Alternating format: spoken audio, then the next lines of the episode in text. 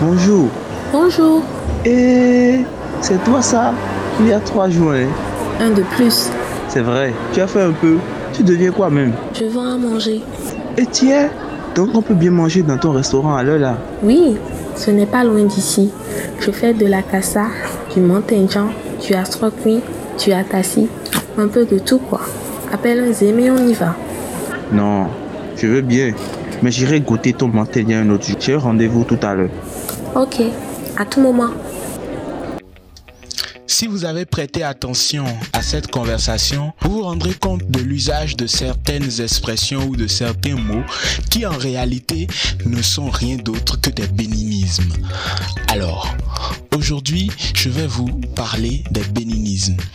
Chaque fois qu'on évoque une langue, on a souvent tendance à parler de l'influence qu'elle a sur les autres langues et inversement. On parle souvent d'anglicisme, des anglicismes business ou cool en français, ou encore des gallicismes de l'anglais comme good camaraderie ou chef. Ces influences interlinguistiques ne sont pas propres aux langues occidentales. En Afrique aussi, les langues s'impactent les unes les autres et s'influencent. Ici aujourd'hui, je m'intéresse à l'influence des langues locales béninoises sur la langue française telle qu'elle est parlée au Bénin. On parlera de béninisme pour se référer aux populaires anglicismes. Alors, commençons déjà par le commencement. C'est quoi un béninisme? Alors un béninisme, c'est un mot ou une expression qui s'utilise dans une des langues locales parlées au Bénin. Pour précision, il n'y a pas moins de 60 langues parlées au Bénin. Il s'agira généralement de mots issus de la langue fond, qui est la langue la plus parlée du pays. Ce mot ou cette expression influence la langue française dans sa pratique au Bénin. Si cette définition de ce que j'entends par béninisme n'est pas assez explicite, c'est pas bien grave. Les exemples de béninisme courant qui suivent suffiront certainement à vous faire comprendre ce dont il s'agit. Alors, je vais d'abord vous montrer ou vous parler de ces mots que le français emprunte à nos langues locales.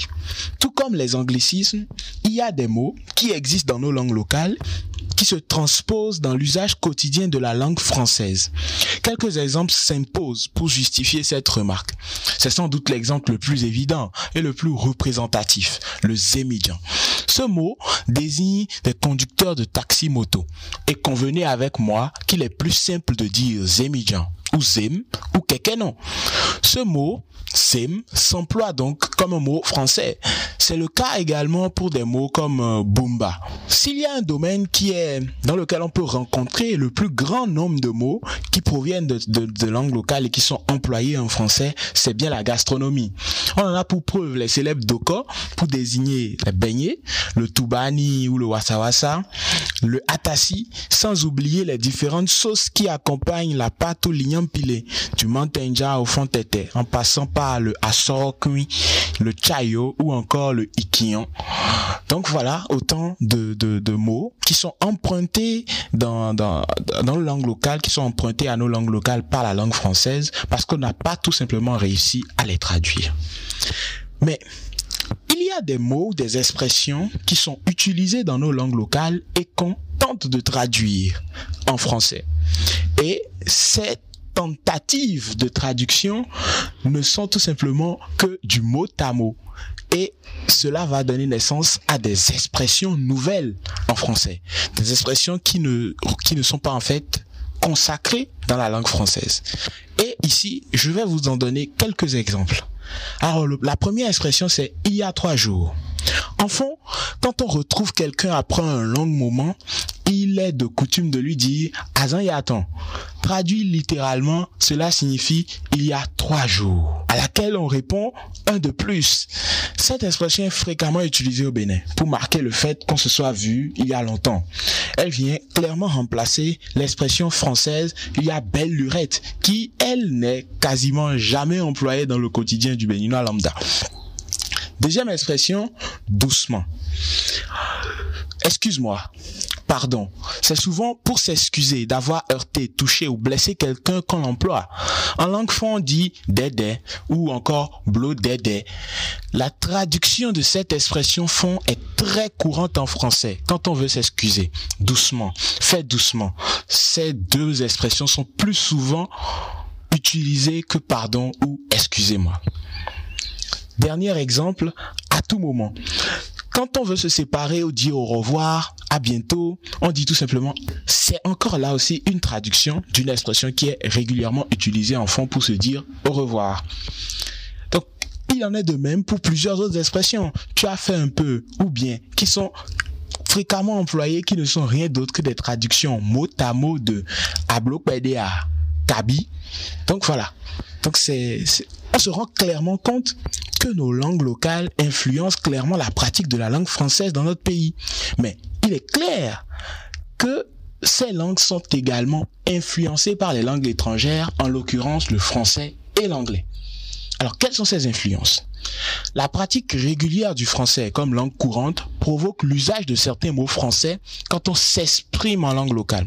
Mais en fait, cela est plutôt dû à la faible maîtrise de ces langues locales.